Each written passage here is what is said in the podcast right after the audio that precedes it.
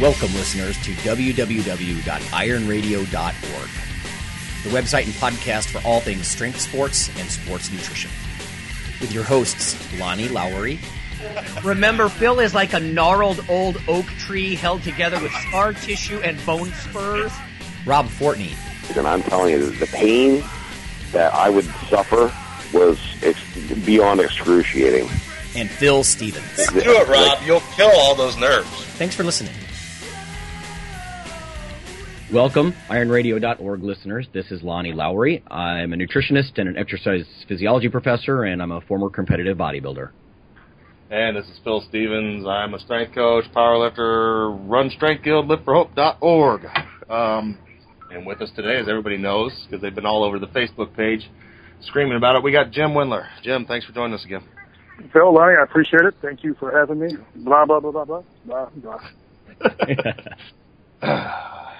So, and Lonnie, you got a little bit. Of, I got some news just popped up on my screen.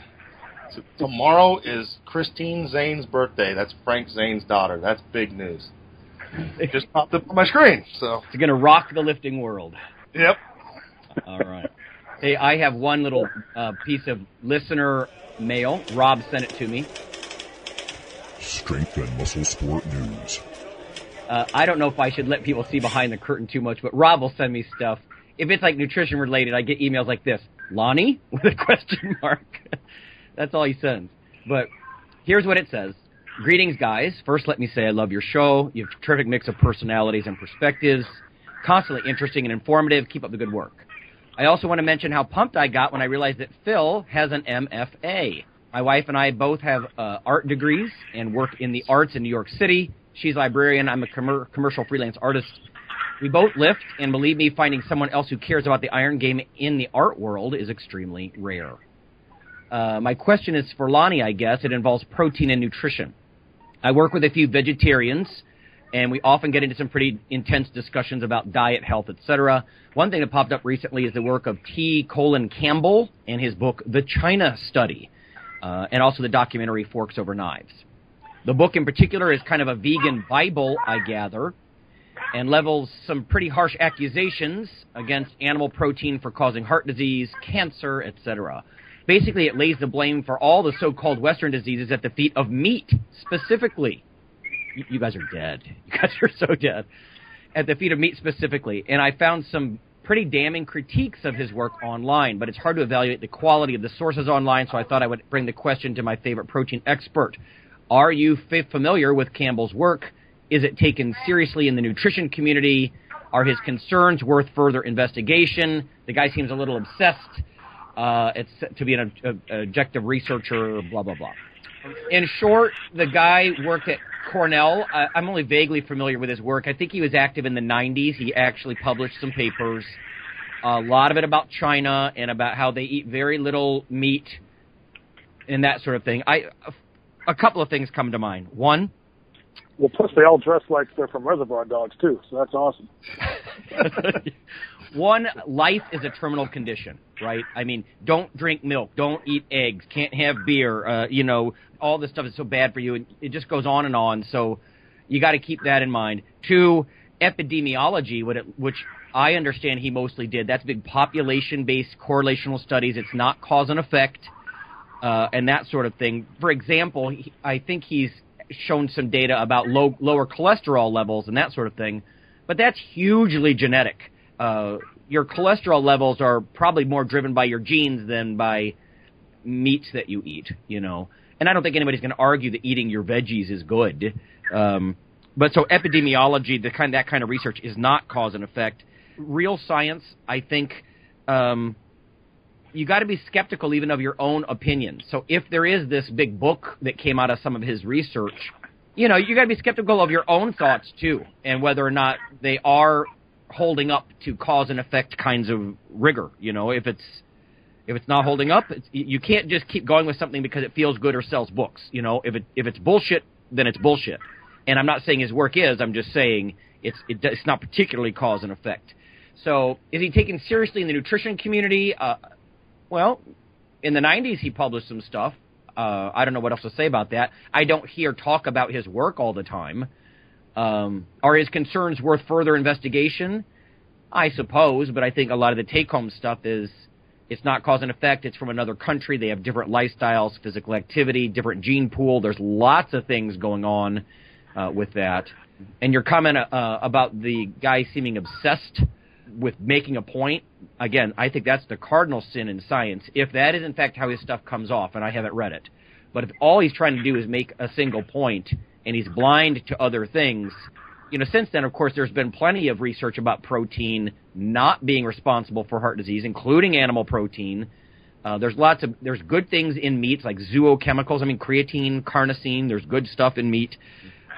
Beyond that, I would suggest you just uh, get my book on protein. There's a whole chapter. There's a whole chapter on protein in the risks. Uh, Hey, Lonnie, can I can I let me say something real quick here? It's uh, you see this all the time in, in the fitness world, especially not so much with the strength world as in maybe what Phil and I and, and what you did with with bodybuilding, Lonnie, because uh, that's a whole different sect. It's a whole different sect. I've learned to realize this than the general population. Okay, does everyone kind of understand what I'm saying? Like if you want to bench press 500 pounds without a shirt, your diet and training is going to be way different than a dude who's popping around doing CrossFit. Mm-hmm. Okay, and just trying to get in shape. But in general, for the general public, you know, you have one side of the coin that says, you know, all animal protein will it's going to give you AIDS, uh, your dick's going to get small, you know, and then you have the other side, like the Atkins side, like you know, eat five million pounds of bacon. And where is the answer, Lonnie? It's usually where? Right in the middle. Yeah. Yeah. Right?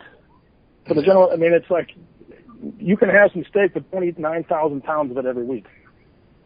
It's, it's, it's just funny that there's alarmists on both sides, and it's, it's you know it's awesome because uh, you know nature is it does it too. Nature uh, as a whole always brings things to equilibrium. It's bringing the pendulum back to center, and you see it all the time. You know, for years and years it was cardio, right? And now, like uh, in the past ten years, cardio worst thing in the goddamn world, right? Yeah. And you, and you see it with carbs. Carbs were the big thing, and then there was a massive backlash against carbs. And now everyone's like, you know what? Some carbs aren't so bad, so uh, let's eat some carbs. The Yeah. problem is, is you got to have when you have one statement being made that's so brash, you got to have another one because that equals everything else. And that's Yeah. you see it if you've been in this game long enough, you just kind of laugh this shit off after a while. Yeah. You know, it's just And like the uh, the, the remember the warrior diet that came out like a million years ago. Oh yeah. That's now what is Yeah. that being re, re, repackaged as what? Uh, what do they call that now? Uh, they eat all the food at night. I can't remember what. Oh yeah. The freaking uh, I don't know. night. Yeah. I don't know what it's called, but you know, and then so everyone asked a million questions about that. You can always tell how long someone's been in the game when Yeah. they start asking you questions about a fad. You're like, ah, you, you, you don't remember this back 15 years ago. Right. So- yeah, this is the second or third time that it's come around. Sometimes, you know. Yeah. So I, I guess what I'm trying to say is, and I don't, I don't want to, you know, you're much more of a diet expert than I am, Lonnie. But it, when you're talking about the general public, you know, just don't eat a lot of shit. Enjoy a Twinkie every once in a while, but you don't have to eat, you know, 500 of those. Right. You know? Lifters, if you're interested in lifters in meat, you know, we might have more reason to eat meat than the general public. You know, they don't Yeah. need 25 grams of protein or more at a time, and they don't have the same goals, and it, their kidneys work No. differently. Everything's different. It's a different population, so that's a good point. Yeah, and, and it's, you know, it's funny because, you know, Lonnie, you are a, your, your main thing is diet. And I, and I'm probably going to make you really mad right here, but you know, I played football for a huge chunk of my life. Huge chunk of my life. And not a single guy ate anything healthy when I was playing. Like he occasionally they'd an apple, but it had caramel, you know, caramel on it. And I saw millions of dudes. I mean, literally, probably hundreds, hundreds and hundreds of guys out train their diet. Now, granted, they're genetically gifted uh, and all that stuff, but I saw it all the time. And Yeah. for them, they could out train anything. You know, you Now- can spend enough time. No, hold Well- on. But that that. So when I hear people say you can't out train your diet, I completely agree if that's for the general population. But I have seen it a million times where, like, you know, a lot of guys can't. But I've seen it enough where I'm like, you know what? You run around for uh, 25 years every day for four hours. You know, you you can have a lot more blizzards than the average dude. Uh, Yeah. so what I, I guess what I'm trying to there's such a discrepancy between the freaks or the people that train like freaks than a, the person that does works out three times a week, and they may think they're working out pretty hard, but they don't really know.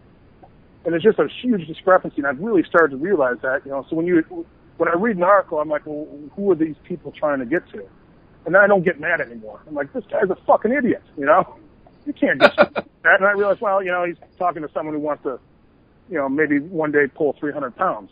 And I'm like, well, you know, then that's you know, it's like I remember Phil telling me a story about some guy who said, you know, an all-time PR. He pulled like 450 or something, and he did it using the paleo diet, and he was screaming, "That's the only way to get strong." And that's literally that's less than half of the world record. That's like a guy running running a 100 meter dash in like uh, 25 seconds. You know, you're like, I know how to get fast. It's like, no, you Yeah. don't. You don't know how to be fast. So I, I guess, and I, I don't mean to poop on diet or anything. What I'm trying to make a point is, you know, you have to distinguish on who your audience is or who this, the writers are writing to. No, absolutely. Well, that's population specificity, right? A good science person, that's what they're going to do is say, who am I studying? You know, who does this apply to? Let me give you a quote. Here's a quote from, uh, because of the listener asked, from one of Campbell's papers from 98, American Journal of Cardiology. Um, it says fat intake in rural China uh, was less than half of that in the United States. Fiber intake was three times higher. Animal protein intake was very low, only 10% of the U.S. intake. And then he goes on to say that their cholesterol levels are 127 milligrams per deciliter in China versus 203 here. Uh, and again, all that stuff, like you said, Jim, the, the population may not translate over to us, uh, you know, or people who specifically lift for muscle mass or strength. Uh, and it's not cause and effect. There are a hundred things. You know, you make the point, Jim, that you could dump a lot of garbage into a really great machine, and if the training stimulus is good enough, you still make progress. As long as there's calories and protein, you know, fuel and building blocks. Well, yeah, look at the average lifestyle of someone in China compared to someone here. You know, they're actually outside working, whereas the average person here doesn't. And if they had access, you know, if they had access to something besides rice and bok choy, they'd probably eat See, it.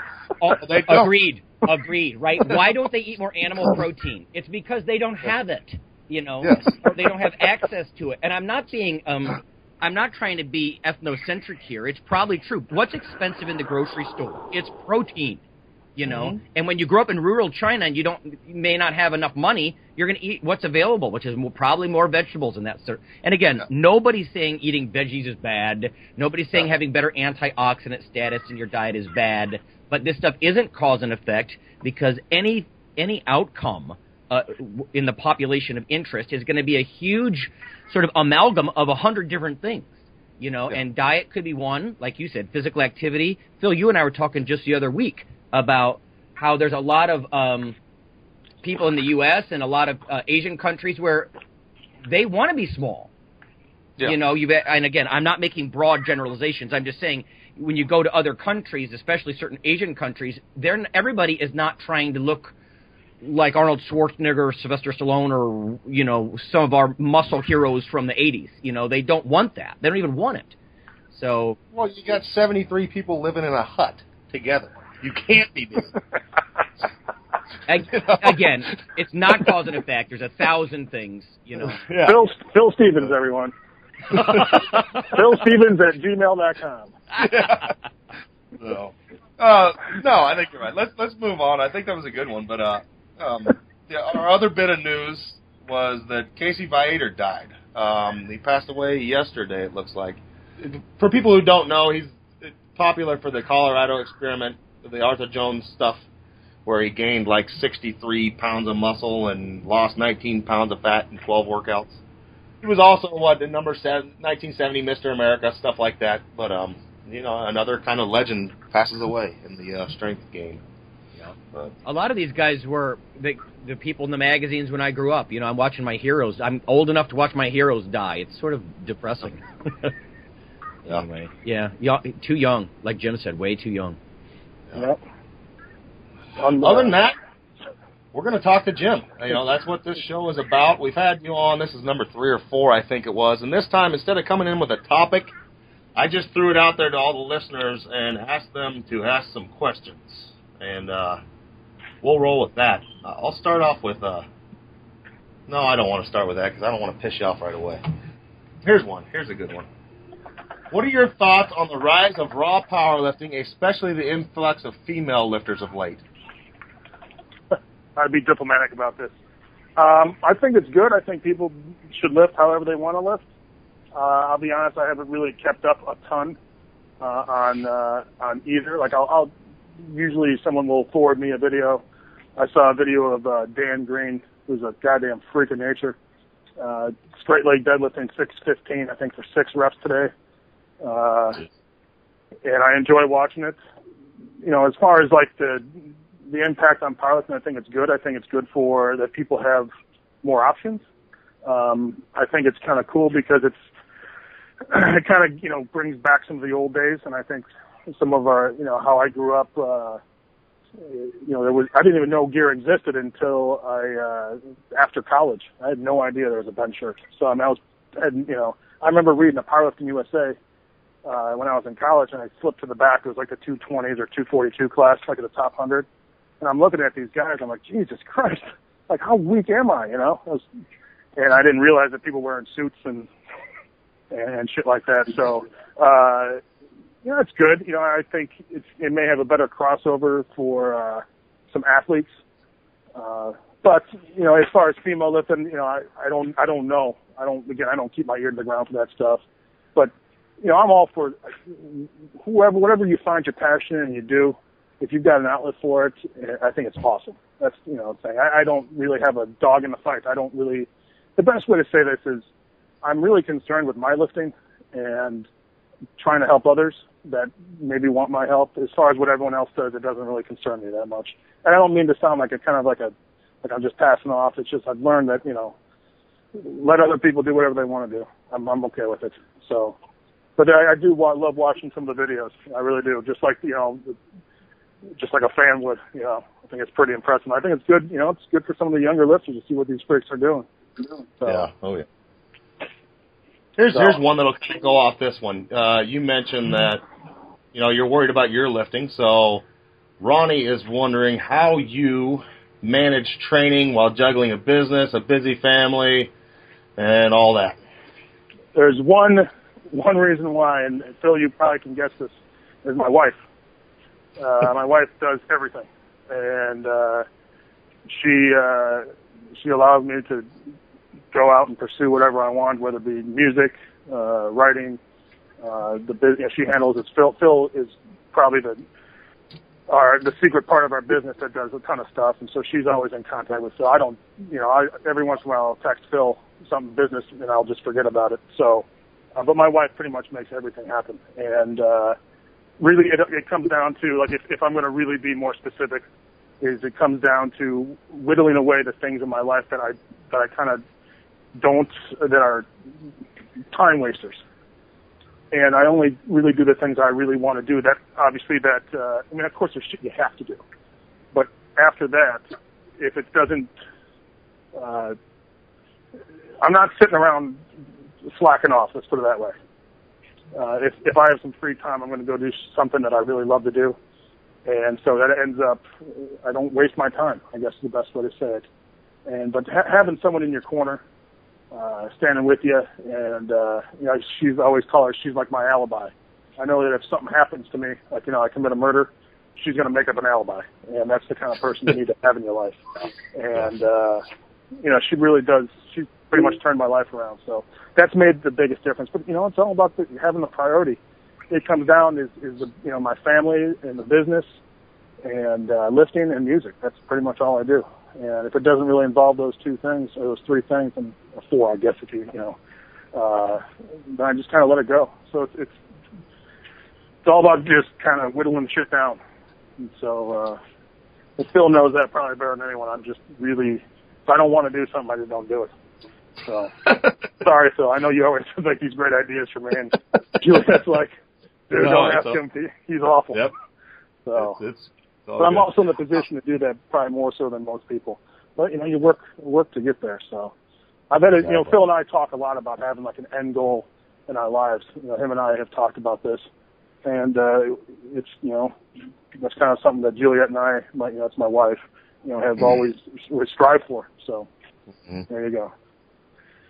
We t- touched on music a bit. Let's go with that. Um, what is on your playlist of late in the gym? Uh, what I listen to the gym is what I listen to, and and so it just comes down to. Uh, there's a lot of choice out there, Phil. So what I did was I I kind of took the idea. When I grew up, I didn't have much money, so I, get like one CD every like six months, and I'd listen to it five million times. Mm-hmm. So I know I have probably 10 million CDs, so I just kind of whittled everything down. I just listened to Dragged in the Sunlight, Buried at Sea, Coffin Worm, and Indian, and I Hate God. That's it. And uh, those those those bands pretty much make up the entirety. Now Juliet and I trained together today, so I put on uh, I usually put on Indian, which she doesn't mind, even though it's abrasive as fuck. But we tried Kyuss out today. She wanted to hear something a little mellower, so we did some Kyuss. But yeah, it's just slow and low and satanic. That's kind of what I like. Although Kyuss is far from that, so. But there you go. Uh, a question about Locust Whip. Anything Yeah. more on that? Uh, Joey is making it. Actually, I spent. Uh, I was up until five this morning, uh, writing some stuff and recording some stuff. Uh, but Joey's coming down, I think, in three weeks, and uh, we're going to enter a studio this, uh, not this year, I don't think, but uh, maybe early next uh, 2014. We already have probably five complete songs, and I have probably uh, I don't know, maybe about 75 different riffs already written. And I got, I'm, that's all I, you know, when I have a riff, I just pick up my acoustic guitar and, and I record it on my iPhone. I send it to Joey and he just tells me how much it doesn't suck, which makes me feel bad, or feel good, I should say. So, yeah, I mean, I, I'd say this year, or I mean, uh, 2014.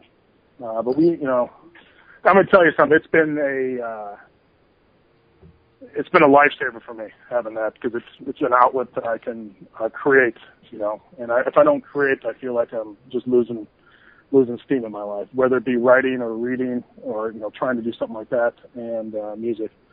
So Um, how much of a role do you think drugs play in powerlifting? drugs, Yeah. uh, zero. And Zero? Uh, yeah, because you don't need them. I mean, all Yeah. you really need is a singlet uh, to compete, right? I mean, you don't even need a belt. Um, now, to be successful, as in how one would define success, is like being a world record holder. There are some, obviously, that can get away with not doing drugs. Uh, but for the most part, uh, the honest, the, you know, question is, uh, or honest answer is, uh, the guys at the top, you know, who are doing some freak weights are using something. It's, I mean, whether or not you want to do it or not, I don't think it. Uh, you could still be successful without it. Just you know, for most people, if you want to lift the freak weights, if you don't have the genetics, you got to get the generics, right? Louie Louie Simmons always said that. Uh, Yeah. So, but you know, you can still compete and still be very, very, very strong uh, without it. It's just going to take uh, some more time, you know, and that's one of the things I think that's indicative of the society is, you know, people don't realize that, you know, a 15 or 20 year commitment is nothing. Yeah. And they don't want to wait that long. And I can understand to a certain degree. You know, when I was growing up lifting, I wanted to bench, you know, 900 pounds right away and I wanted to do all this stuff. But, you know, eh, when you look back a little bit, uh, all those years, uh, building a base without drugs, uh, is, is, did me very, very, very well. Yeah. And uh, I wish more people would take that. But yeah, I mean, just like you look at bodybuilders, I mean, it, it's not, I mean, the guys are, you know, 290 pounds, 275 pounds on stage. I mean, you don't think GH and insulin and, and anabolics don't play, play a role. think- so you still got to one work. the best things I've seen was uh, John Cook's little book. I I tracked down a freaking copy of it, and it was from 1979 or whatever the hell it was. And he goes in there and lays out everything, and and he talks about drugs, and he's like, "Well, you know, you can do damn well without drugs." Now, he, and he just says, if you want to be top 10 in the world, just realize you're gonna have to do what they're doing. Yeah. You know? So I mean, it's it's just the steps you want to take, and yeah, I mean, I I know, I personally know some very strong people who who don't use, but everybody thinks they do. Yep. Uh, and, and and nobody wants to believe it, and nobody, you know, we've talked about this before. Everybody thinks you're on anyways, so who cares? Yeah. You Yeah, know. Well, I Uh, mean, the the problem th- therein lies the the problem is is not some it's you know do you, why do you care what someone else really thinks? And I, I think to a certain degree, you maybe have that pride or something, but after a while, it's you know, their is their opinion really worth a shit that you're going to get all Yeah. outraged about something? So.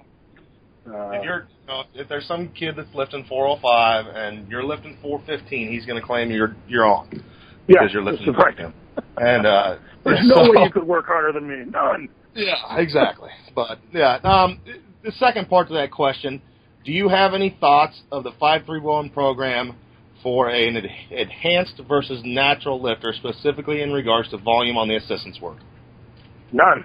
You know, here's a big mistake everyone makes: is everyone will take a drug or take a supplement and think that because they're taking X, whatever it is, this is pretend that's testosterone, that they should do more.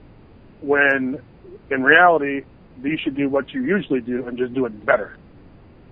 Okay, that doesn't, you know, just because you take creatine doesn't mean that all of a sudden you can do a billion things more. Why don't you do what you usually do and just do it better?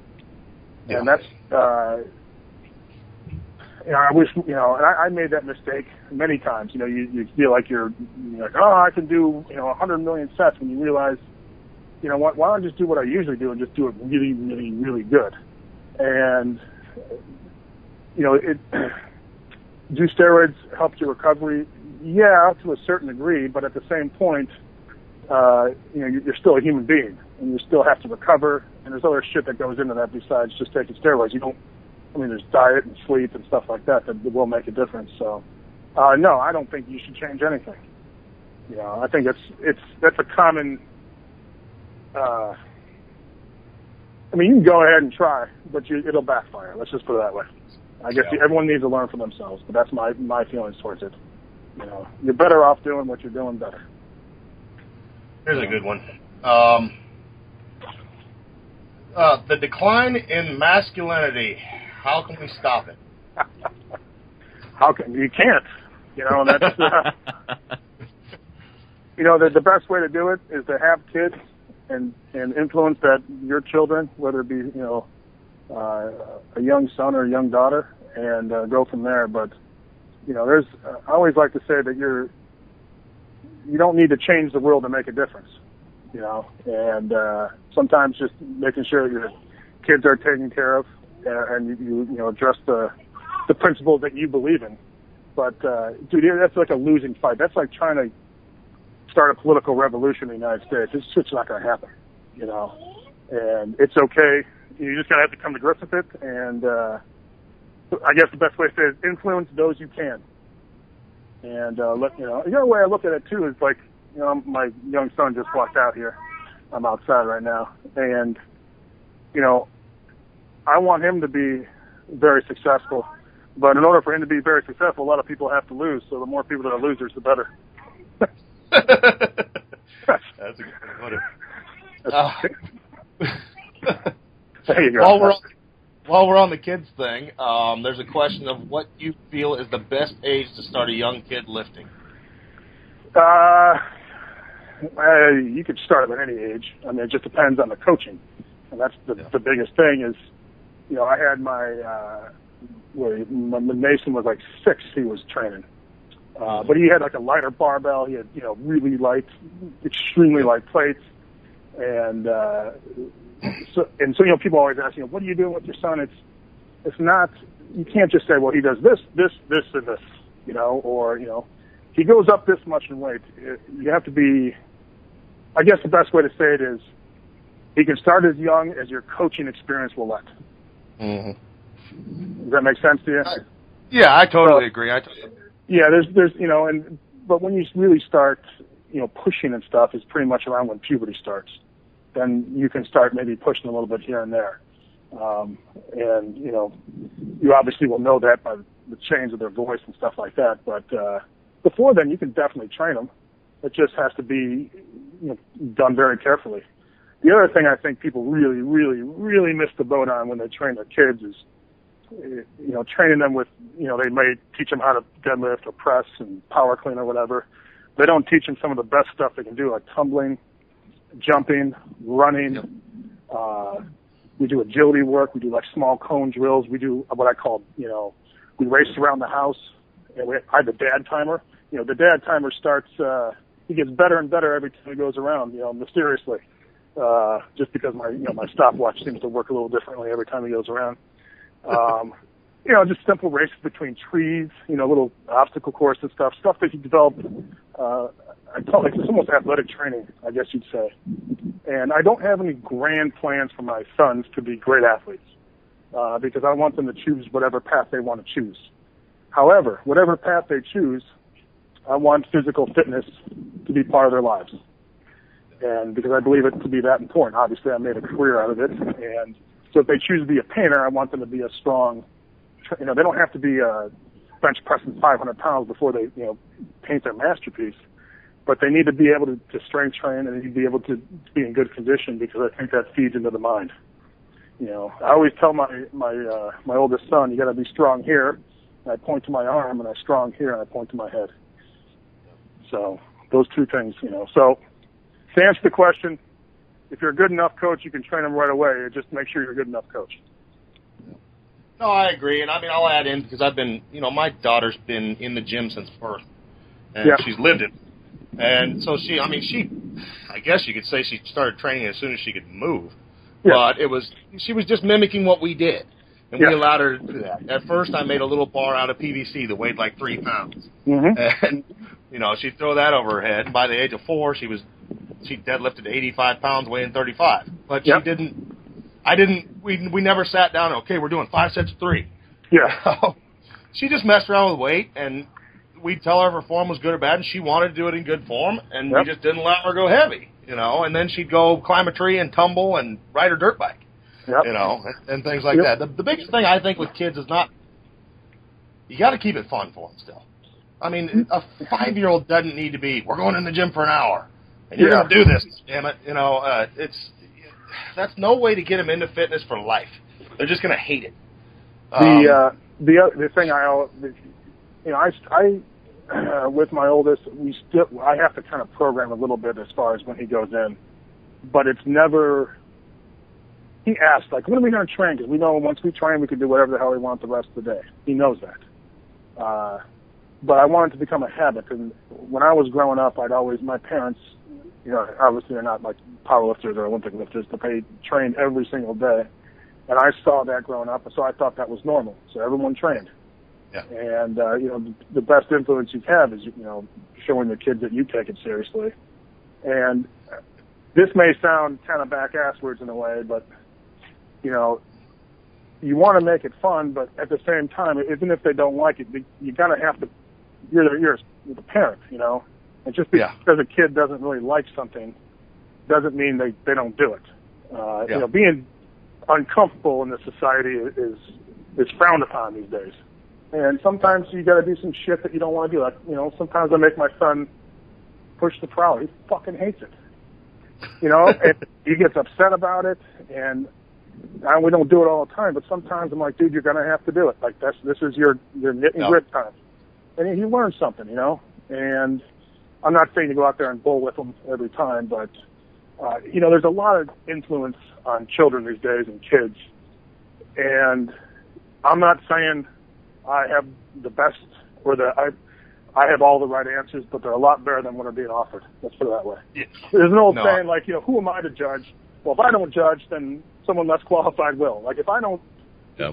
influence my kids, then someone much less qualified will.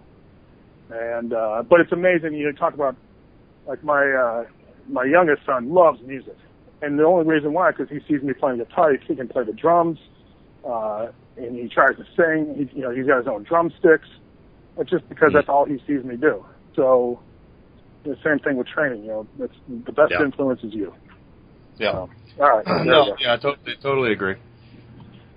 Oh, I had one and I lost it. Here's one. Um, a 47 year old guy. It, should a 47 year old guy go for the six weeks mesocycle, skipping every other deload as described in Beyond 531, Mhm. or should they play it safe and stick to the original ebooks way? Uh, well, it kind of depends on his training experience. And it's, it's kind of a big question. I mean, what if this 47 year old's been training for 25 years? Uh, or did he just pick up weights? If he just, if he, if he doesn't know, here, how about this? Since he's asking the question, he doesn't know the answer, just stick to the original. you know, three weeks on a big deload.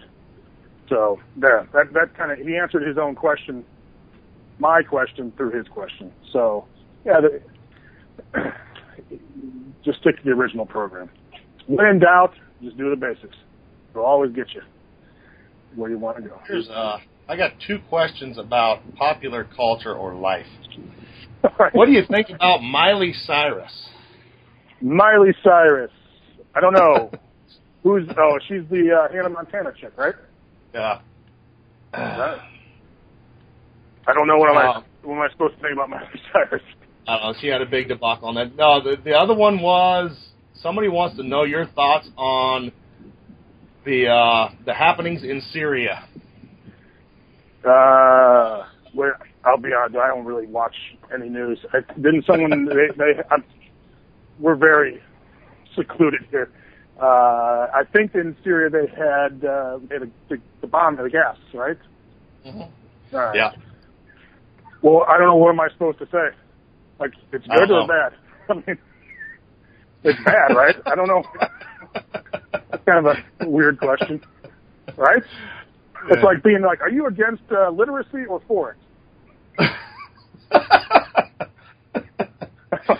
Here's I, don't, I mean, it, it, it seems kind of a black and white issue, doesn't it? right? yeah. You like the. Catholic Church cover up? You know? Yeah, I think it's fantastic. I think I think Penn State had it right too.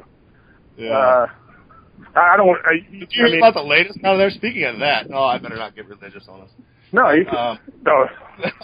it'll, it'll just all, all go bad. Here, here's the thing: is is is something I've learned is, uh, you know, whatever you're being told, you know, you're only getting told about a quarter of the story. So I don't, you know, we can speculate all you want uh, about what happened in Syria and, and all that stuff, but you know, I don't know really what the question is. You know, my thoughts is obviously it's not a good thing, but after that, you know, I don't know. You know, I don't know the whole story, and no one does.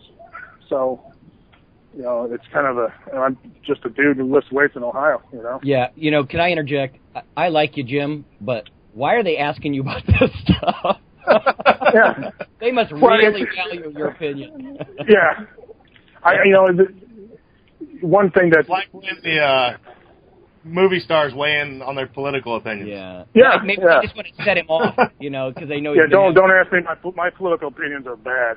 Don't, uh, I'm just constantly Uh, getting raped by this government, so, you know. Uh, here we go. Um, the increase in popularity of hormone replacement therapy amongst younger male lifters, good or bad? Good. What's wrong with testosterone? like, what, what's, what's the, uh, I mean, can you believe we live in a society that damns you for wanting to be more manly? And so what if you got a little more of an edge? Like, is that, uh, I just don't understand, like, why that's even an issue. And if it's, why the hell would someone else care what I do about, Yeah. you know, having more boners? Does that make you feel bad that I got a bigger boner than you? You know? because I have a springboard. That makes you feel upset. You know, it's it's you know, and I would judging. I'm sure Lonnie can uh, probably back you up. Back me up is you know, people.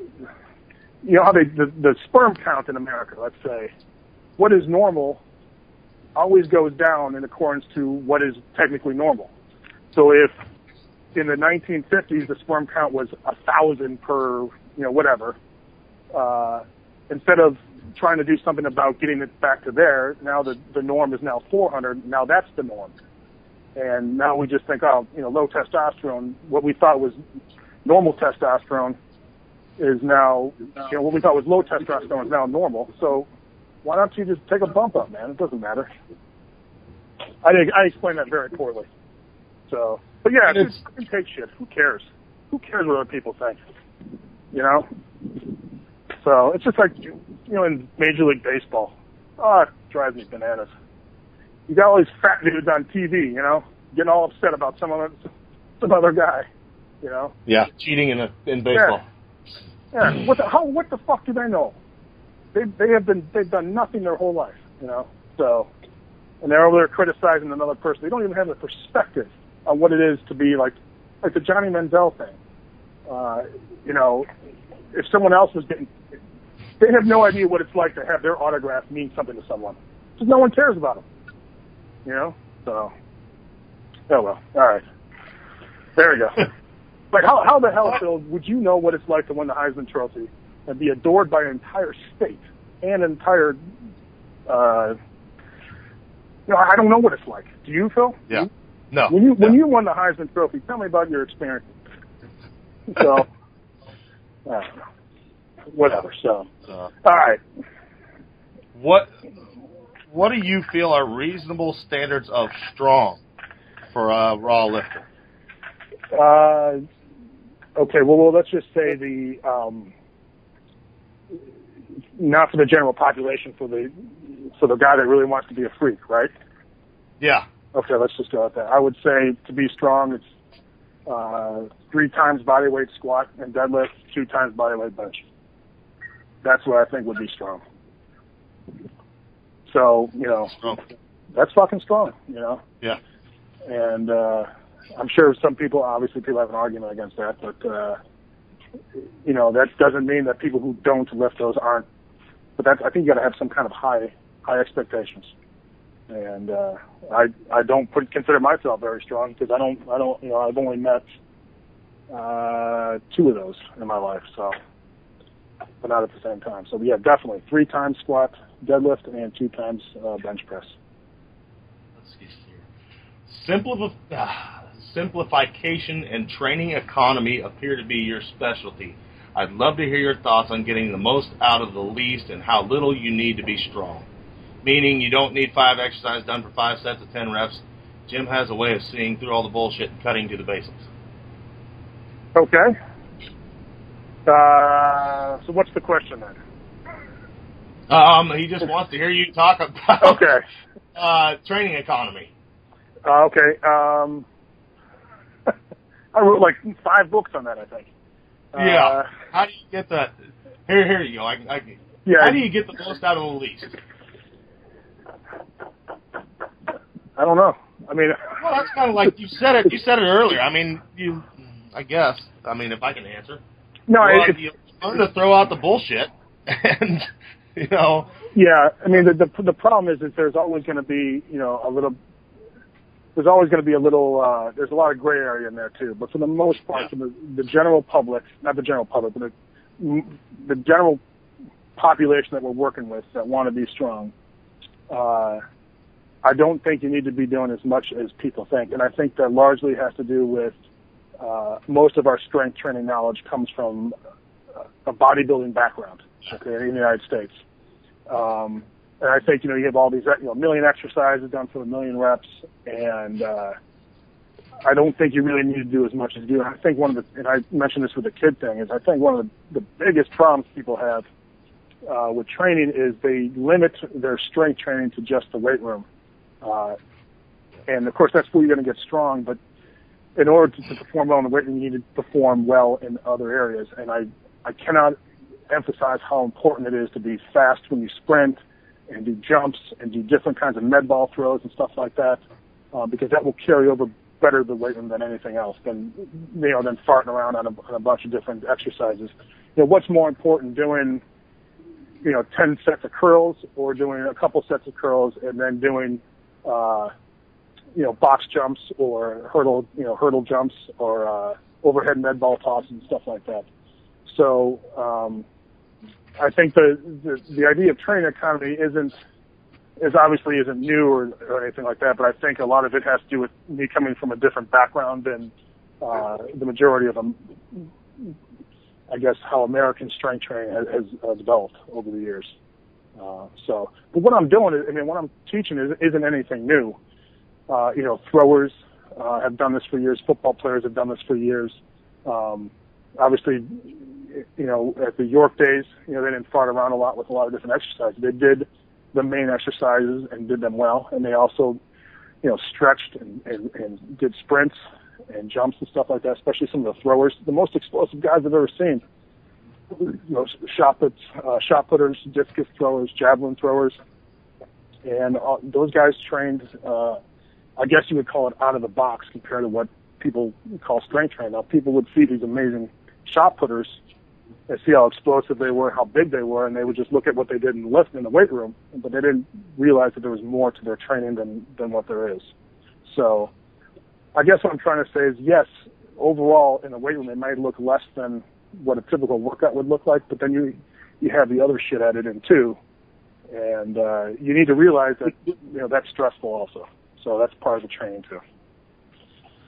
There you go. What is what are your favorite methods for recovery and de-stressing? What is a perfect recovery day for you? Sleeping all day. uh, uh, recovery is uh, easy. Uh, I always I ride the Airdyne every single day. That makes a huge difference uh, in recovery. Um, obviously, sleep, and the best way I, I can't I don't sleep very much. I just can't sleep. My mind's working all the time. So uh, I take uh, Z12 and ZMA from Biotest, and that you know allows me even if I only sleep a couple hours, it allows me to sleep fairly heavy. Uh, and uh, but you got to stay a little active, and you got to take your mind off training sometimes, and that's where like the music comes in. And my wife and I are obsessed with uh, watching movies and stuff like that, and just kind of detoxing the mind from training. So, but you got to stay active, and the Airdyne has been a huge, just, just a great thing for me because it, it's you know my legs still have to have to work. Obviously, your, upper body works a little bit here and there, but it, it just kind of zone out for a while, and it's kind of nice and it doesn't take anything away from my lifting. I ride the Airdyne before I train. You know, I don't have any ill effects. So, um, I think that's interesting. I think some of the best recovery crap I've done is not is not just sitting on your butt.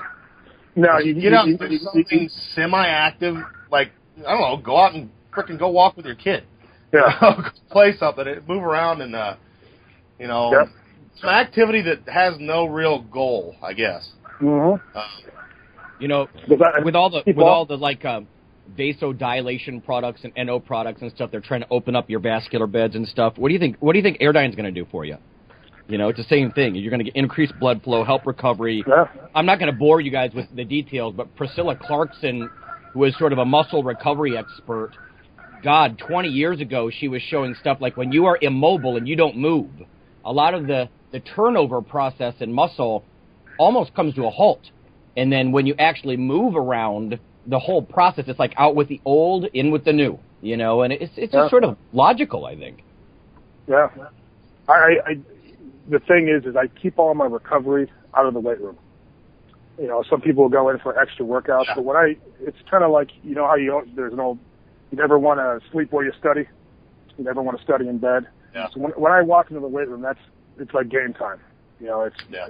and so when I'm recovering, I stay out of the weight room all the time. Uh, so, you know, if I got to go do some extra work, even if I got to do some like rotator cuff work, I'll grab the shit in the weight room and do it in the house. Uh, it sounds ridiculous, but it's, a mental game for me is a huge, huge part. And, uh, you know, so, but yeah, it's just, you know, the other thing that helps recovery is just being consistent with your training. Uh, and, uh, that makes a huge, huge difference. So there you go. if you could go back and change anything from your training in the past, what would it be? Oh man. Or what was your biggest aha moment you had when lifting? the biggest aha moment I had when I was lifting was, uh, there was, I mean, there's been a couple, was when we started working with the 531 program.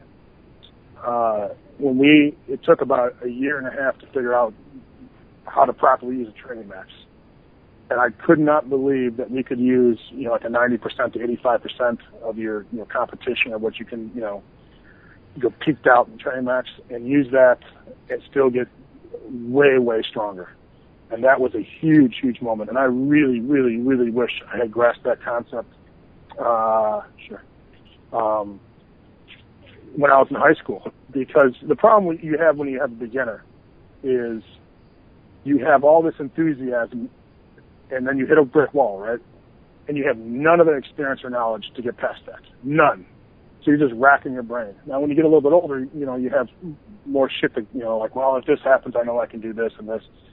And uh, so I wish I would have grasped that concept much, much earlier. And I, it was staring me in the face, and I just never really saw it. You know, so you're always just pushing in the red, pushing in the red, pushing in the red, and you don't realize that you can just kind of back off and, and train smarter, and then you get better results. So I think people confuse having using a lighter training max as as pushing out in the weight room, and it's not the case. You know, Yeah. because I think too many people train for the day and don't train for the year, or train for Yeah. the decade. And that's a very American thing. You know, the no pain, no gain. You know, and so they'd have one great workout, then they can't do shit for the next two weeks. You know, and uh, so when, how how far is that going to get you? So, you know, and I Phil, you know that.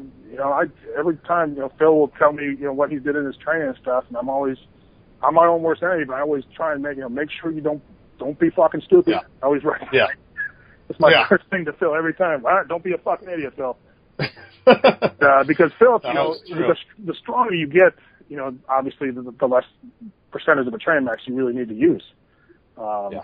So, but uh, yeah, you No, know, and as, like- as, as far as you know, what I would change, you know, what the, the, there's not a lot I would change. I'm, I'm very, very, very glad that I had someone uh, in my corner when I was in high school to teach me not about you know how to squat or how to do an exercise, but he he taught me how to think through the training, and that was the biggest thing. And that was a huge influence, and it frustrated the fuck out of me because I, I just wanted the, the black and white answer, but he taught me how to think through it, and uh, that was a huge thing. So I don't re- I don't regret anything, dude. I'm I'm exactly where I want to be, you know. So Well, and that's um, I think we've talked about it before. It's I don't know if you can skip that crap. you can't. You know, you there's no way to really. I mean, all you can do is you know hopefully find people like your book and stuff like that to get the information out there a little better nowadays. But you're gonna fuck up in the weight room, and that's all part of it. You have to go through that to finally get to the. Especially when you're a 20 year old kid full of piss and vinegar, you're gonna want to go in there and just kill yourself. You know, Phil, my And it's gonna happen. my mom used to say there are some things you just got to live through. You know, so you can Yeah. read it in a book and that kind of stuff, but if you got a mentor, you know, barking in your ear, or if you or a buddy, or you live through it yourself, like you said, five. I used to do like a four on or five on, one off split. I would exercise constantly for three hours a day. You know, how come I'm not gaining weight? You know, oh, I forgot I got track practice. You know, that kind of stuff. Yeah. You know, and it's just ridiculous, but you live through it, and then you're like forehead smacking all over the place. There, Yeah. You know. Yeah. I mean, yeah, it's tough. I mean, yeah. I mean, I got two torn biceps and a freaking hip that's shot, but I'm still stronger than I've ever been. Do I Yeah. regret doing that stuff? No, I learned from everything. I learned from all of it. You know? Yeah. I learned, fuck, don't do that anymore. You know, and so, yeah, that's a tough one. I mean, I don't think you can, you can't skip past that stupidity. And I mean, there's you know there's uh-huh. obviously there's always stuff that you wish you could change, you know, a little bit here and there, Yeah. but the overall experience has been has been great, and I'm glad. Uh, Yeah. You know, just having uh, even the getting hit by a, a car, you know, two years ago on my motorcycle has been a an awesome training experience. I mean, I've had a literally gone through a million ideas and stuff like that, and I finally stumbled, finally got to something that kind of worked, and I'm like, you know, it was an awesome It, you know, did I lose some time? Yeah, but I, the knowledge I gained was was irreplaceable. And uh, you know, and you try to, you know, it's funny because you even when you do try and share the knowledge with people, you know, and then they get all mad about it. You know, it doesn't. Yeah. That's not how it is. Like, all right, you know, go ahead, that's cool, whatever you want to do, man. Yeah, you'll find out if you're if you stick around long enough, you'll live through it. Yeah, you know, and uh, so you just kind of, you know, I imagine it's much like being a parent. You know, I know I drove my dad nuts, you know, and uh, you know, I had to find out for myself all kinds of different shit, and you know, I just like, ah, I should have listened. He's like, eh, you know, what are you gonna do? Here's an interesting one. Um, and this isn't from them. This is from me. Oh. Do you find that people listen to you more now? Well, do people take your advice better when they buy your book than they do when you give it to them free on the internet? Uh, I I don't know. I mean, I don't know how many. You know, I can't. You'd be surprised how many illegal downloads uh, Oh yeah, Um, but I, I mean, I, I- I, I guess I mean, the- it's just- the point is, is is is something that you've you've earned worth more than something you've been given, and that's Mm-hmm. it's that's what the overall thing that you're trying to say is, um, without a doubt. You know, it's it's kind of like uh, if you were given a car by your parents and you've done nothing to earn it, you're going to treat it like shit. You know, you don't care. Now, if you worked for two summers in a row, you know, shoveling shit at the sewer factory, uh, to buy that clunker of a car, you're going to treat that clunker of a car like it's gold. and, uh, because you've earned it. And I think that that holds true with just about anything. So, you know, it's just like, you know, even if like you're not the strongest dude in the world, let's say, and you worked your ass off for years and you finally bench 275, you know, it may not be a world record, but you own that, you know, that's yours. You've worked so hard to get there and, uh, you can't take that away. And, uh, so, yeah, I mean, anything that you invest in, you know, whether it be just a little bit of money or if it, you know, be all the time and, and effort uh, and your obsession, then yes, of course it's going to be worth much, much more. We got just a couple minutes left. What, what do you got coming up, if anything?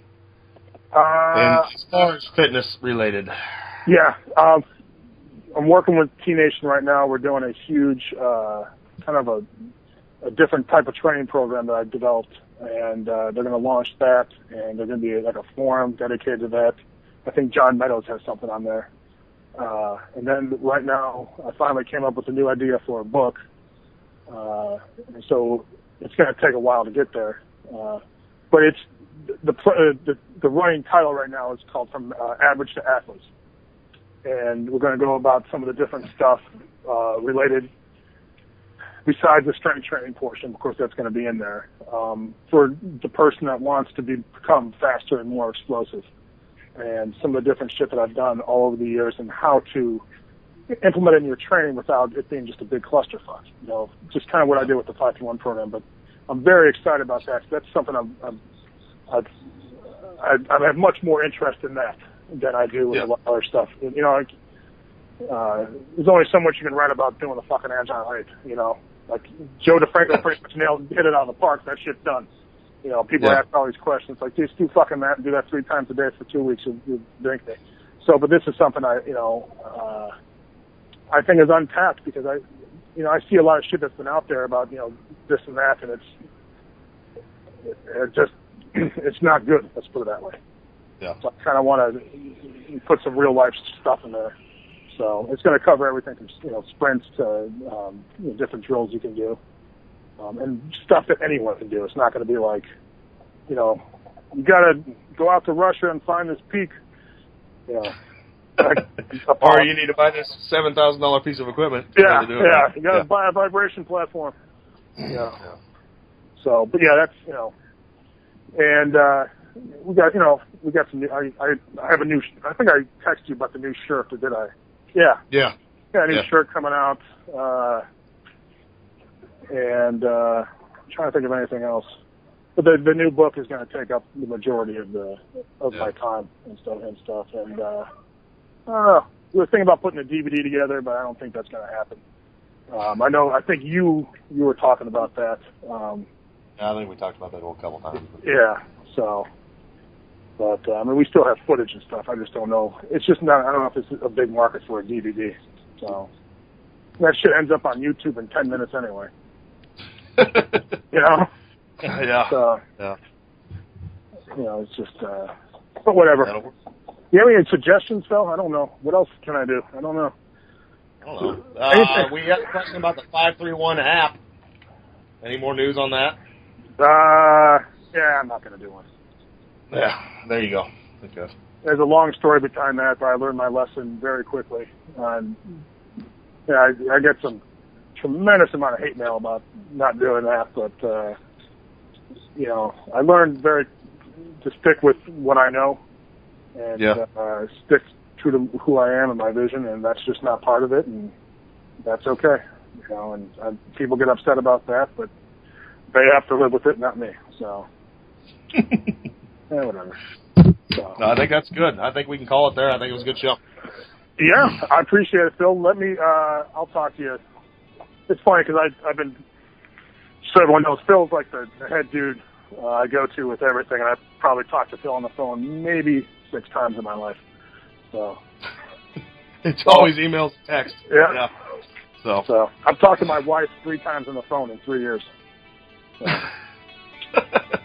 just I can't stand talking on the phone. that'll work, man. Um, keep it up and uh, tell the family hi.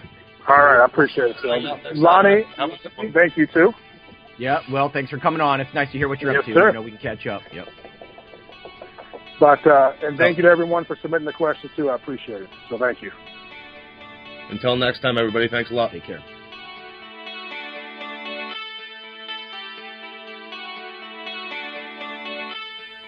Iron Radio is accepting donations.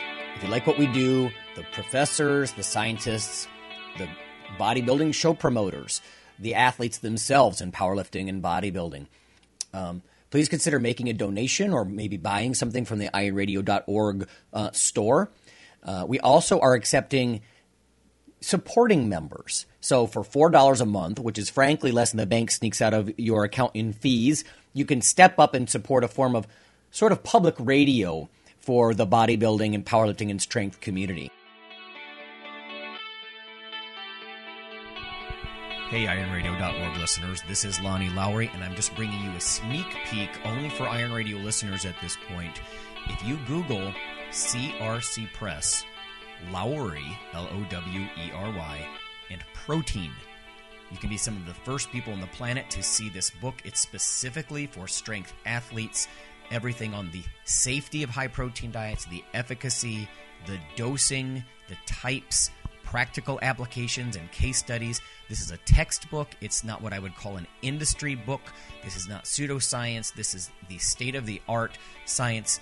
And if someone wants to critique you on your extra protein intake, this will be something you can hold up and say, this is what the liter- literature says about stressed kidneys or bone loss or gout or dehydration or increased muscle mass over time or leanness or what types are best.